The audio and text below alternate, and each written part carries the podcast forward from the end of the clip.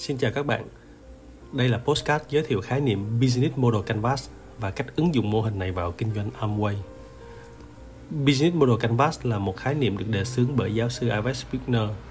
Mô hình này nhằm chia một trang giấy, tức là canvas, thành chín phần khác nhau, tượng trưng cho chín yếu tố của một kinh doanh, bao gồm Key Partnerships, tức là những đối tác chủ chốt trong kinh doanh này, Key Activities, tức là những hoạt động chủ chốt giúp tạo nên sự khác biệt cho kinh doanh này, Key Resources, những nguồn lực chủ chốt trong kinh doanh, Value Proposition, giá trị đem lại cho khách hàng, Customer Relationships, mối liên quan, tương tác với khách hàng, Channel, kênh bán hàng, Customer Segments, đối tượng khách hàng, Cost Structure, những chi phí trong việc vận hành kinh doanh, Revenue Streams, doanh thu đến từ những nguồn nào. Và bây giờ, để mọi người dễ hiểu hơn, Tâm sẽ hòa trộn hai thứ là Business Model Canvas và Amway để mọi người dễ hình dung nhé. Đầu tiên, chúng ta sẽ nói đến Customer Segments. Theo Tâm, Customer Segments của kinh doanh Amway là những người chú trọng đến sức khỏe, những người chuộng lối sống xanh. Vì sao? Vì có những người chỉ thích hút thuốc mà không quan tâm nó tác động như thế nào đến lá phổi của bản thân và những người xung quanh. Có những người thích ăn gì là ăn, bất chấp nó hậu quả như thế nào đến sức khỏe. Mà các sản phẩm của Amway thì giúp cải thiện sức khỏe một cách từ từ, cải thiện từ bên trong và hơi khó để cảm nhận, đo lường được. Trong khi đó, những người chú trọng đến sức khỏe thì khi nghe đến các công dụng của Amway sẽ rất thích, và từ người yêu thích sản phẩm, dần dần chúng ta sẽ bảo trợ họ để trở thành tuyến dưới. Thứ hai, Channels, tức là kênh bán hàng. Kênh bán sản phẩm của Amway rất đặc thù. Chúng ta không được phép xây ra một trang web riêng của mình để bán hàng online. Cũng chưa thể nói khách hàng tự lên web chính thức của Amway để mua hàng. Cũng rất khó để mà chỉ đăng một vài ba bài viết lên trên mạng xã hội là có thể bán được hàng, vì kinh doanh Amway không phải là bán hàng, mà là chia sẻ trải nghiệm thực tế sau khi sử dụng sản phẩm. Như vậy, kênh bán hàng trong kinh doanh Amway là kênh cá nhân hóa, tức là chúng ta dùng để trải nghiệm, rồi đem trải nghiệm nói với người thân, bạn bè.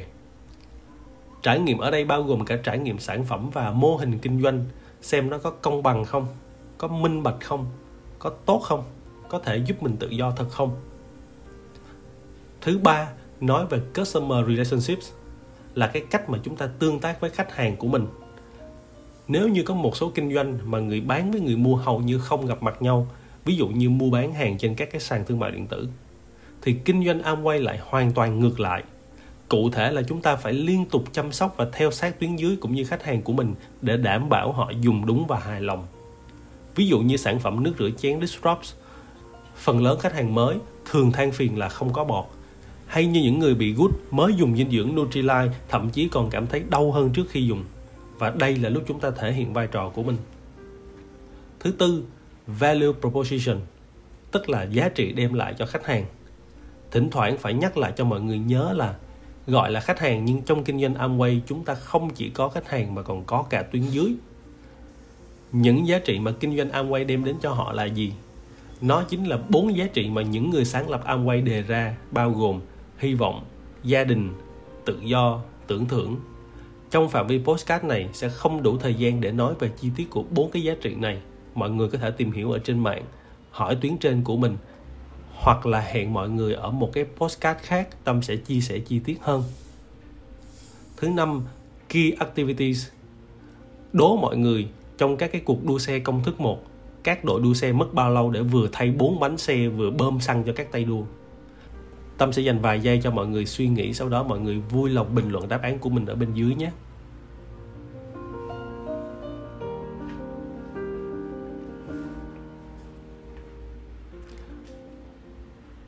Ok, mọi người đã có đáp án chưa? Ai có rồi thì hãy bình luận ở bên dưới nhé. Đáp án là chưa đến hai giây. Thật sự kinh khủng phải không mọi người? Vì bình thường xe máy của mình mà cán đinh á, thì chắc phải mất hai mươi phút mới vá xong. Vậy, Key Activities của kinh doanh Amway là gì? Đó là ba S và một M. Tâm cũng đã có podcast về khái niệm ba S và một M nên mọi người xem để hiểu thêm nhé. Ngoài ra, mỗi đội nhóm sẽ có cách làm và văn hóa làm khác nhau. Đội nhóm của Tâm là trực thuộc Grado nên đi theo triết lý của Grado như O P P, B T C, L R C, và đó cũng là những Key Activities của đội nhóm. Thứ sáu, key resource, nguồn lực chủ chốt. Nguồn lực chủ chốt trong kinh doanh Amway là gì? Là những sản phẩm có chất lượng cực kỳ tốt, là một công ty có chính sách trả thưởng công bằng, minh bạch, không cho phép mua sự thành công bằng tiền. Đó là từ góc độ của đối tác của chúng ta, tức là công ty Amway. Ngoài ra, chúng ta còn hai nguồn lực rất quan trọng là mối quan hệ và thời gian. Tài sản lớn nhất của bạn khi tham gia kinh doanh Amway là mối quan hệ, và sự đầu tư lớn nhất mà bạn bỏ ra khi làm Amway là thời gian. Nói về mối quan hệ, mỗi chúng ta sẽ có những mối quan hệ rất riêng, rất độc quyền.